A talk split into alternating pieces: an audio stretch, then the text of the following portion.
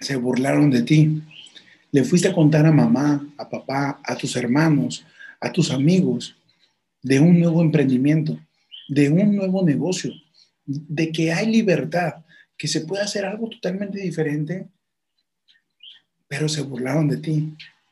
Dicen que te vieron la cara, que te están estafando, que entraste en un negocio turbulento, que lo que te dijeron es algo imposible, que, que eso no es algo real.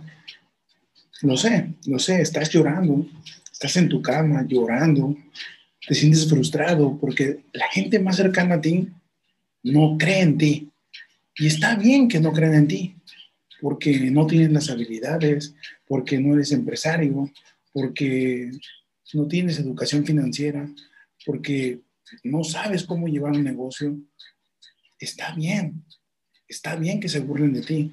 Eso es lo que debes de ocupar como gasolina para salir adelante, para seguir al siguiente paso y al siguiente paso.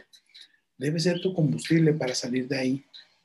Y debes de empezar a rodearte de personas que ya hayan logrado eso que tú quieres lograr, que ya estén viviendo la vida que tú quieres lograr para poder obtener esos resultados. Porque si te quedas ahí con ese tipo de personas, lo más probable es que nunca lo logres. Lo más probable es que decidas ser normal. Y déjame decirte que si, si decidiste emprender, es porque eres anormal.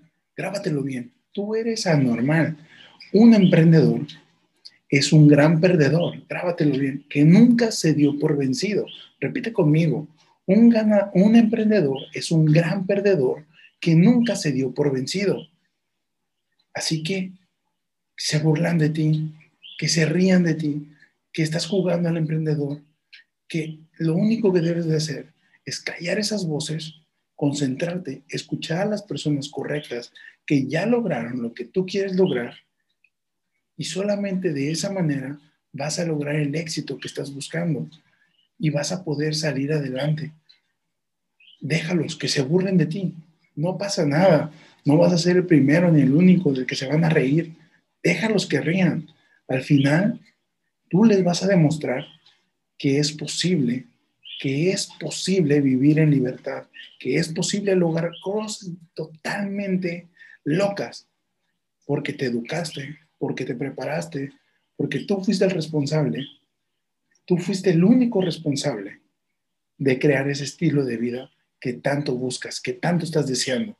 Así que venga, úsalo como ánimo. Y nos vemos la próxima, mis queridos mamás.